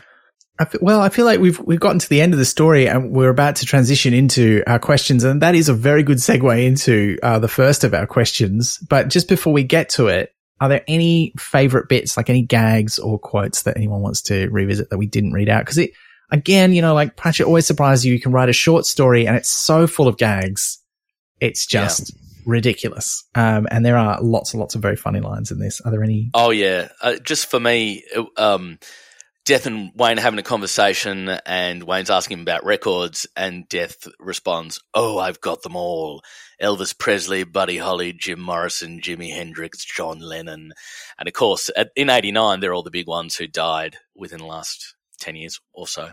Yeah. So, yeah, beautiful reference. Yeah, yeah. I think we've said all my favorites throughout. Like, I like the "Have you got all the Beatles?" Not yet, um, and still so not. dark. Yeah, still not. Still two left. Uh, well, more than two, depending on how many Beatles you count, I suppose. Yeah, and uh, whether you count that Paul actually died in 1967, that great conspiracy theory. Yeah, we parodied in the Rutles when um, there was all those people wearing those badges that said "Stig is dead." Uh, I love that. Yeah, I think we've covered all my favorite bits. It's very good one of the things I really like is how the horror in the story is that death is inevitable and is not going to be dissuaded. And he's quite firm on that because John repeatedly says to him, you know, you've been frightening my friend. And he's like, push off. And he says, that doesn't work. I'm afraid. And I think that that was one of my favorite lines from death is just like, yeah, look, you can't ask me not to be here. That's not how it works. He's also got a macabre sort of thing about him because he's making himself visible before he takes him. But I guess that's because he's interested in doing a different kind of deal with Wayne. But has John like pissed him off so severely? Because like John's not going to be immortal if he can't just like not drive forever and just live forever. He's going to die at some point. So like telling him those two words has really like fucked him for life. Yeah. Like he's not going to be able to drive. But he's not also going to outrun death. So it's quite cruel. Yeah, we just know that sometime in the future there's going to be an occasion where John has to drive, and that's when death will get him. Yeah. Yeah. It's, yeah, that sort of prophecy stuff. But he has the psychological torture beforehand. I just watched, uh, I've just been rewatching David Tennant's run of Doctor Who in the lead up to the 60th anniversary, and I just got to the end of time, and there's that whole thing, and I won't spoil it too clearly in case you haven't seen it, listener, but there's a whole thing where he has been given a prophecy about how he's going to die and you know you can it's coming. The whole episode you know it's coming and then it happens. And i feel like yeah it's going to be the same for john. Uh, but we should get into our listener questions. And yeah we should start with one that was a lovely segue from what you were just talking about in your transition from using vinyls to going fully digital and streaming in your djing andy. Um, so liz do you want to kick us off with the questions? Yeah so the first one comes from molokov via discord. What would you do to update this story for the 21st century in terms of technology and who would Mr. Friend list as the pride of his collection? Ooh. Yeah. Well, I mean, we, we, we've talked about how you've updated for the 21st century, Andy, but do you, I mean, are you worried about the wiring having read this story? Um, Actually, there's another great point in the story where they say something like, you'd be amazed by how many different connectors there are. And yes. that is true, but we can thank the EU government for um, making Apple have less unique connectors. It's not as hard as it used to be. You don't have to do the wire. You used to have to make your own gear to DJ and do the mm. wiring yourself and really know about electronics. Now it's just all bought. So perhaps Wayne would have died differently now. Maybe he spilled uh, some of the punch on his decks and got electrocuted that way, or um, somebody requested too aggressively, fell on top of you and crushed you to death. Another possibility. um, so yeah, these days yeah. there are still DJs obviously who use vinyl, are still DJs who use CDs. But geez, the setup is nothing like it used to be. You used to have to have a van full of records. Now you can get away with a backpack, which is delightful. Mm. I'm very interested in who would Mr. Friend list as the pride of his collection because there's so many more to choose from now. Oh yeah, yeah, yeah. Uh, you've got I don't know. I you got Prince. I mean, it's. I mean, is there anyone more famous than John Lennon, Jimi Hendrix, Jim Morrison? Like, I mean, I guess uh, within certain genres, yeah. Like some people like Avicii, poor Avicii, you know. But um, oh yeah, yeah, that's true. And I, mean, I guess Amy Winehouse. Oh yeah, but yeah. Dolores from the Cranberries. Yeah, absolutely. Yeah, I've Sinead O'Connor. But if Elvis Hmm. is the king of rock and roll, maybe it's hard to beat Elvis. Yeah, Yeah. yeah, I, If I mean, Why is he not mentioned? Or is he mentioned? Elvis is in the story, yeah. yeah, he's in the list Yeah. Okay, of good. like All right. the ones that Death's already got. Yeah, This is a purely subjective question. it is. Mm. Yeah, I feel like you would have maybe Not a bad one. you'd have a couple of more recent references, but you would still have to have John Lennon and Jimi Hendrix and Elvis Presley in the list. Mm. Like, I think at least those three. Mm. Because, and I think also, because if you're writing now, like for the, depending on the audience, like you're talking about knowing your audience as a DJ, I think as an author, you've got to know your audience a bit too. It's like, well, who are the audience going to know? Everyone's going to know those names. If you start to name Mm. really obscure people, nobody's going to know, but you, you might tailor it to who your main core audience is. I don't know. Yeah, absolutely. And he's Mm. working in 1989. So Yeah. Well, yeah. a lot of the old rockers actually lived a really, really long time. So at this point, you know, Chuck Berry's still alive, Fats Domino's still alive. Uh, Mm. Yeah, so many of the great classic rockers. I reckon if it was, you know, I'm sort of extrapolating into the future and I'm, I'm sort of thinking that Oh, Taylor Swift. Yeah, Taylor Swift, Beyonce, those Yeah. are some big names. Like they would be top of the list, but you'd have to be writing the story in like a hundred years time. They're going to live forever. you know, Rick Astley. Rick Astley. Oh my God. Yeah. He's not Yeah, but to- he's never going to give us up. no, definitely not. Uh, you know, just before we move on to the next question, Andy, I did Uh. want to ask about the update. Do you use any special technology when you're using streaming music to DJ? Like, do you do any beat matching and stuff? Does that need a special device? It doesn't need one. You can do it with vinyl, and that's where it all started. But the technology makes it so much easier. Every little controller's got a sync button on it now if you want to sync beats. You still need to pick songs of a similar BPM, or else they will sound ridiculous, sped up or slowed down to a certain point. But everything's easy now Hmm. with the buttons and knobs that we now have. Yeah. In 1989, it's a completely different world when it comes to DJing. Yeah. Even when I started on CDs, it's a completely different world. That was still just two CD players and a mixer in the middle with very few effects. Now I can get incredible effects out of just using a touchscreen on an iPad if I want. Wow. Yeah, that's amazing. Yeah. All right, let's uh, let's move on to some of the other listener questions because there's some great ones. Our next question comes from Boris via Twitter. What do you make of the characterization of death in different Terry Pratchett worlds? So Discworld, Good Omens, this story. Is it essentially the same character? I think it's curious because he is not consistent even within Discworld novels. So this is something we did touch on during the main podcast, but I think there's room to discuss a little bit more.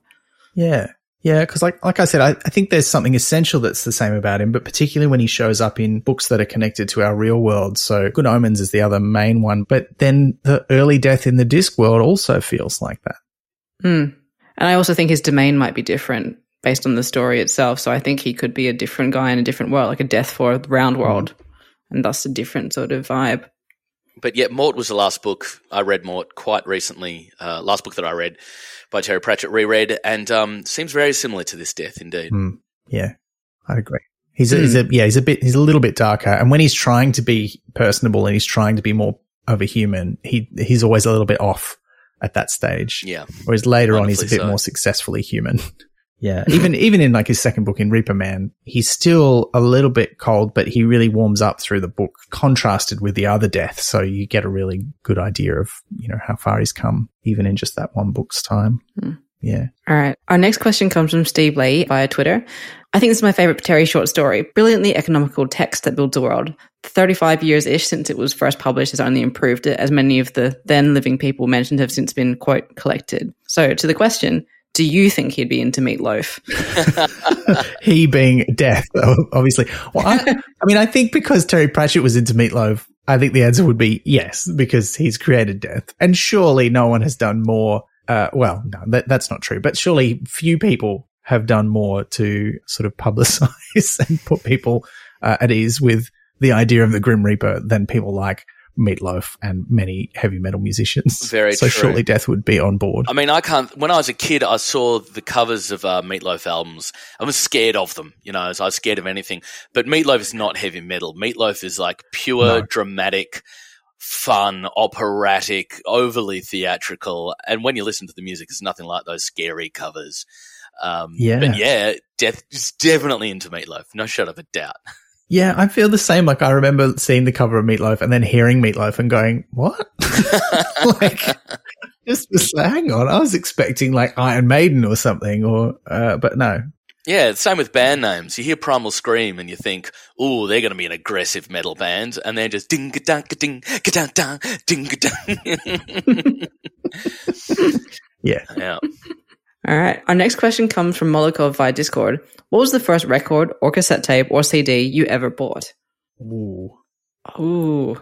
I think I do remember mine. I certainly remember what the first couple were because I bought a couple of cassettes. I never bought anything on vinyl until I was sort of collecting secondhand some weird stuff, uh, like, you know, the original Hitchhiker's Guide vinyls. And I've got a Captain Kremmen vinyl, you know, from um, Kenny Everett's video show. Like he did an album version of that stupid sketch. I've got one of those and some good, the goodies ones. Anyway, I collected those later, but the first cassettes I remember buying were, uh, one was the single, Oh, it was by Voice of the Beehive. Do you remember Voice of the Beehive? They were like a, a bit of a one hit wonder uh, Australian group who did a cover of, it was like a unrequited love song. And it was a, a big hit at the time. And I, I bought that single and I bought one of the f- singles off the Australian cast album of Jesus Christ Superstar. And those were the first two cassettes that I remember buying. Uh, 17 Seconds by The Cure uh, on vinyl by Channel 7 Records.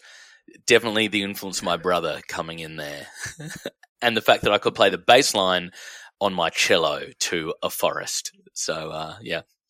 I think the first one I ever bought with my own money is that Savage Garden one. I can't. remember. It had the t- shots of both of them in as black and white on the front, and I got that because, as Andy mentioned earlier, CDs were thirty dollars, which is a lot of money. Mm. And I bought a lot of CD singles in that time because they were four ninety five, so you could get like the song that you wanted and some bonus weird songs sometimes, which was often better than the actual one itself. But I had saved up not quite thirty dollars, but I really wanted that one, so I was searching the secondhand section of my really good CD store that was local at the time. It was called Krypton Discs. It was the best. And that one just happened to be there for, I think, $14. I bought it and it was amazing. It was just like a good serendipitous find, which brings us neatly into the next question, which comes from Sally Star via Discord. What is the best thing you have found in a secondhand bookshop slash record shop slash other secondhand shop? And I'm going to say not that CD. It was actually a pair of gold heels that were already broken in by someone who had the exact same feet as me and they did not hurt. Perfect. Not stilettos, though, surely. They were really pointy, like they, it was like magic Oh, shoes. wow. It was like a fairy tale. Yeah. And when they broke, eventually, it broke my heart. I couldn't get them fixed. They're like, no, they're done. And I'm like, oh. So, yeah, it was like magic shoes. For me, it's two records. It's the Australian pressing of the soundtrack to the Monkees uh, movie Head, which is during the Monkees' very experimental phase, where Certainly is. They um, Jack Nicholson directed the movie, the actor, and the Monkees were always accused of not being real musicians because other people wrote some of their songs, but they really could play. And it was the late '60s, and they were like, "We're going to prove we can play. Not only that, we can prove we're not just bubblegum pop. We're going to release a really weird album, and it is really freaking weird and hard to listen to." It, I've listened to it and it is very weird. Yeah. I agree. That's great. What, what was the other one, Andy? Oh, the other one was the 12 inch single of Blue Monday by New Order, which famously is the biggest selling 12 inch single of all time. And it almost bankrupted New Order and their record company factory because it cost more to produce than they were selling it for. And it's beautiful. Mm. That's pretty good. Look, the best album that I found in a, a secondhand record store, apart from like I found a couple of goodies albums and uh, the aforementioned Hitchhikers records, but I found as a present for a dear friend of mine um, the like set of three discs soundtrack actually to both the original and the um, sort of later sequel of Twin Peaks. Oh, Um, and, uh, yeah, really good find and beautiful, like picture disc, like it, cause it was, uh, three discs and it was like, I can't remember how many of the discs were this actual soundtrack. And then there was like the music, the, um, songs that are played on it as well as the actual score. So it was really, that was a great find. But in general, in a secondhand shop, the best thing I've ever found is this jacket, which listener, you can't see, but it's actually on the back of my chair, which is this green corduroy jacket that I got from a secondhand clothing store on my one and only trip ever to New York. And I think the place was called Mm. Cheap Jacks. And it's this beautiful corduroy jacket. And the lining is uh, all of these little sailboats or ships. I think it's a tall ship and life preservers. That was that's easily the, the Ah, best secondhand. Nautical but nice. Yeah. Yeah. Oh, really good. Yeah. Oh, and I've just remembered the name of that song by Voice of the Beehive. It was uh, I Think I Love You. It was a cover of I Think I Love You. I think I love you. What am I so afraid of? That's of? the one. The Partridge Family one? Yeah, that's the one. What a track. Great cover as well. All right. Um, we're going to take a brief diversion into questions specifically for Andy Ooh. now. So these two have come in. Uh, I'll read you them together so you can answer them one by one. Uh huh. So the first one comes from Patrick via Discord. What time is love? And the second one comes in from Sally Star via Discord. How soon is now? Now is 6.16 p.m. But how soon is now is, Hmm. of course, a classic metaphor. Uh, the answer is never, unfortunately, for Morrissey. Uh, particularly now, I should say, uh, that he has become so awful, a tragedy for me. I kind of, oh, for I hate us. to say it, but I kind of wish death had grabbed him in like 2010 instead. But it, What Time is Love, ooh, ooh, uh, is a KLF track. Uh, there is no answer to what time is love. Hopefully, the time is now as well. This is wildly appropriate. We've been talking about DJ Ian. KLF were one of his favorite bands, and much like a Pratchett lover will go to conventions and follow them around, Ian would, whenever KLF did something which was rare. If you don't know KLF listeners, my goodness, listen to them. You will love how quirky they are, how funny they are. There's some great documentaries on them. Um, they did crazy stuff like fire machine gun full of blanks at the Brit Awards to announce that they were leaving music. They made a million pounds off of their records because they were number one stars and they burnt it all as a statement. And ever since then, there's been so much debate over whether that was a vile waste of money or a magnificent piece of art. Um, but Ian loved them. One thing they have is the Pyramid of Death. And Hmm. people who are KLF fans are allowed to send 30 grams of their ashes to this pyramid, which will be built by the bodies of dead KLF fans. And Ian's big wish was to send 30 grams. So he will become part of the pyramid of death. And how appropriate is that to this story and to. Oh.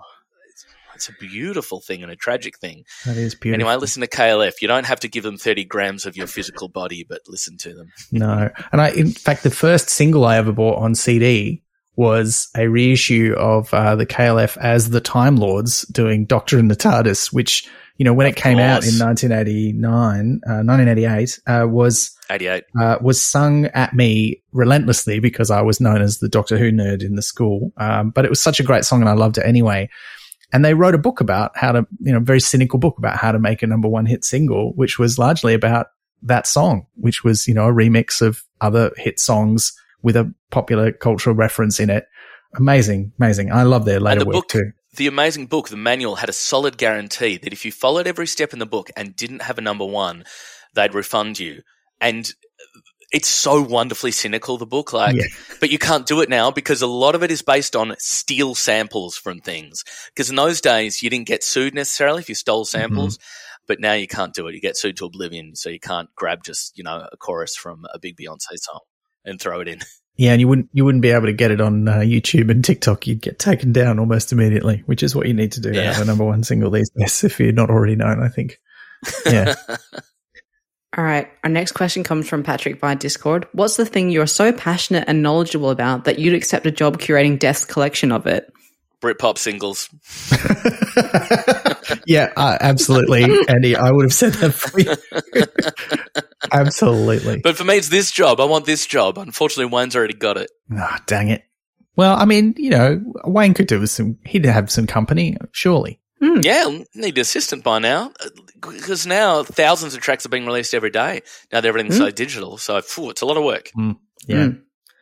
Look, I don't know. Maybe uh, the thing is, everything I can think of, I tend, I'm like one of those sort of breadth rather than depth nerds. Like I know reasonable amount about a lot of different things rather than everything about one thing.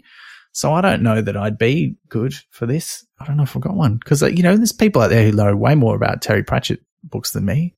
Maybe Terry Pratchett podcasts. I don't think there's anyone in the world who knows more about Terry Pratchett podcasts, not just this one, but all the other ones than I do. So maybe that would be my job. You have gone niche. Yeah, yeah, that'd be my niche. I don't know if I- I'd have to study up a little bit because I used to be more like a deep dive person into things um, in the past. but I reckon I could brush up enough. Um, so if you asked me this when I was 17, my answer probably would have been spontaneous human combustion. I could probably curate his um his collection of people who died by a spontaneous human combustion. Amazing. or mysterious unexplained phenomena like people who died doing weird stuff. Like that that one where um someone had a fight with someone else and he tried to shoot him and the bullet went into a tree and because he missed. And then years later that same man was cutting down that tree and accidentally hit the bullet and it killed him like later. So just just I remember hearing this story in a, like I think I read it in a book when I was a kid. I think, yeah. Don't know if Reader's it's true. Digest Mysteries of the Unexplained was that the book because Yeah, probably, that's where I actually. read Oh yeah, or the Dorling Kindersley collection of that sort of I unexplained. used to yeah. have these audiobooks that were that, and that was uh, I'm sure that Hmm. was in one of them.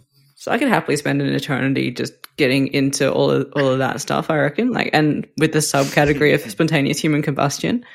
Um, Amazing. yeah, before our last question, I would like to come back to something I flagged earlier. What's your most fun piece of musical or record trivia or information? Like, what's your most fun fact about either a song or an album or or a musician? I'd completely forgotten about this question.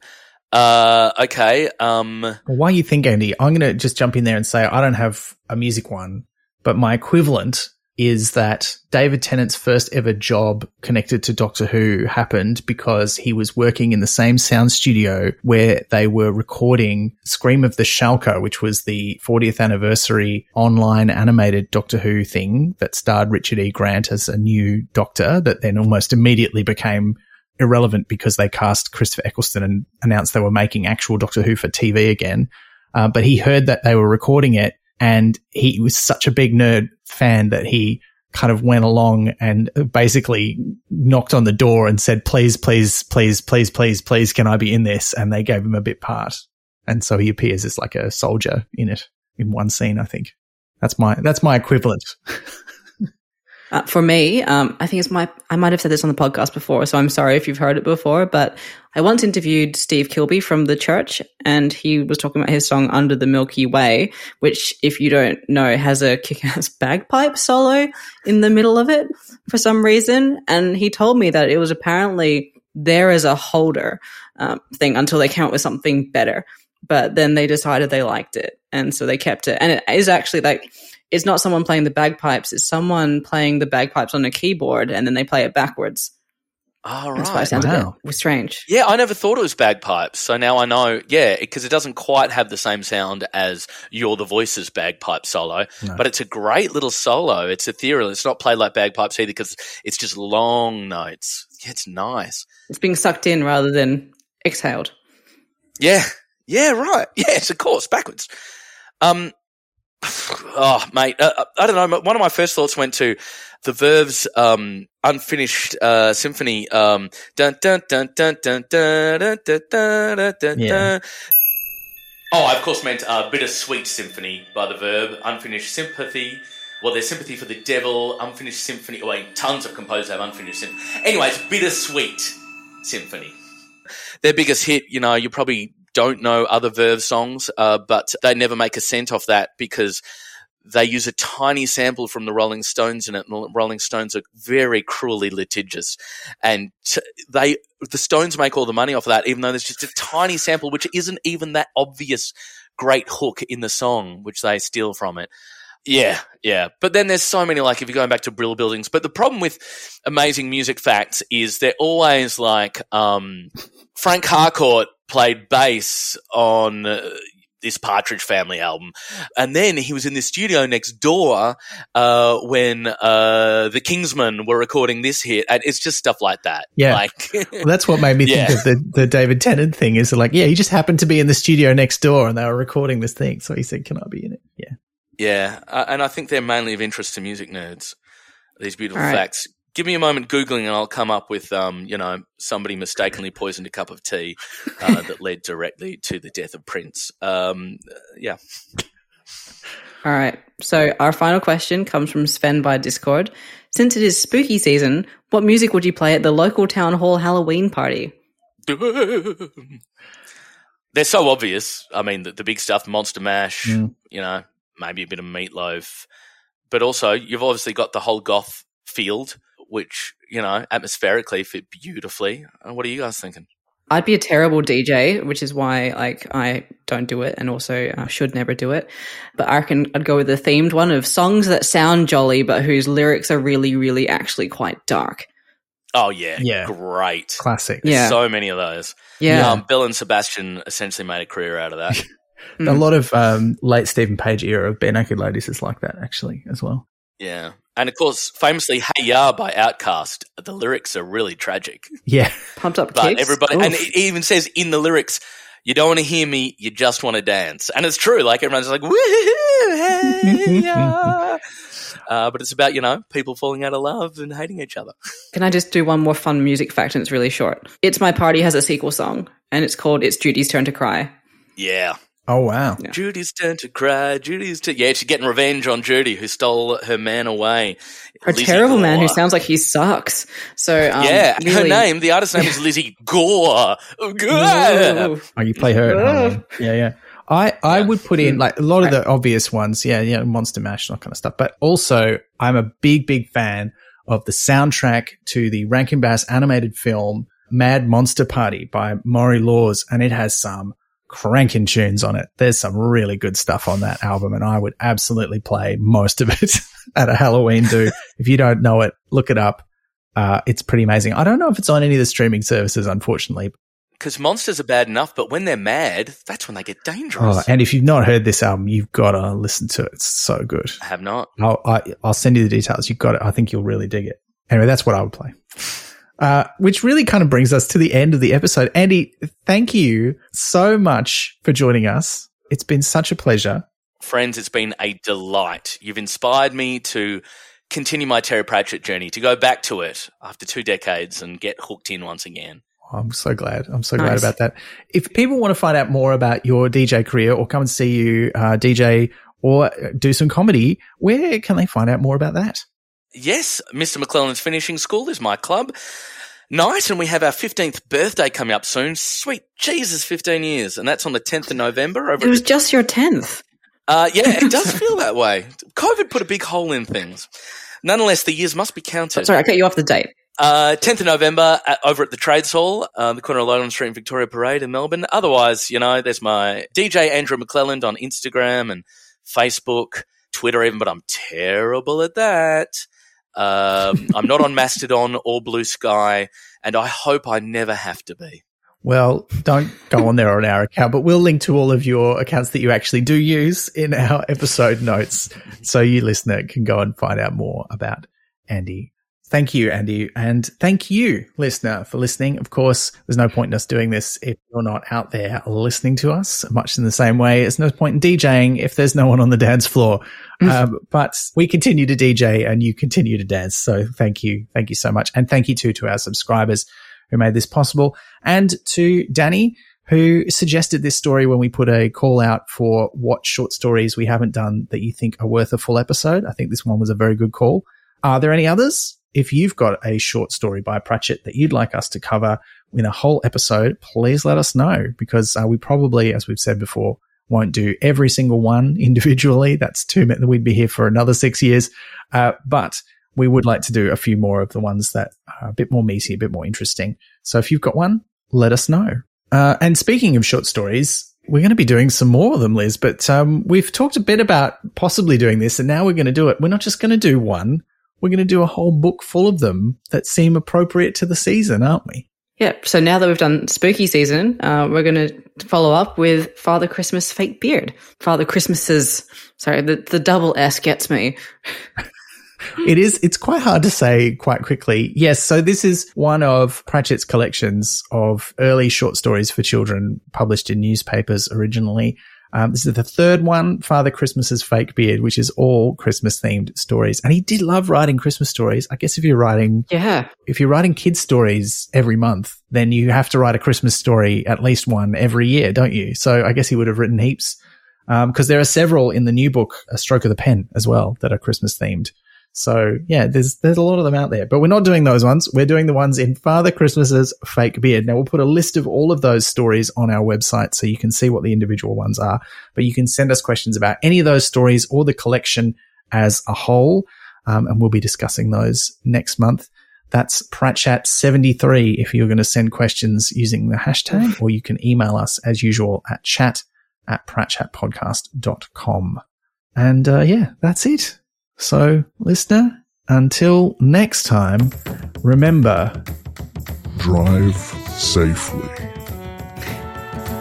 You've been listening to Pratchat, the monthly Terry Pratchett Book Club podcast with Pratchatters Elizabeth Flux, Ben McKenzie, that's me, and guest Andrew McClelland. Pratchat is produced and edited by me on the unceded land of the Wurundjeri and Woiwurrung peoples of the Kulin Nation. Our music is by David Ashton. You can find us on, frankly, too many social media platforms, yes, including Mastodon, and you can listen to past episodes and support the production of new ones via pratchatpodcast.com. Join the conversation for this episode using the hashtag Pratchat72. Pratchat is brought to you by Splendid Chaps Productions. We make entertainment for your ears, like the Doctor Who podcast Splendid Chaps and time travel comedy series Night Terrace. To find out more, visit splendidchaps.com.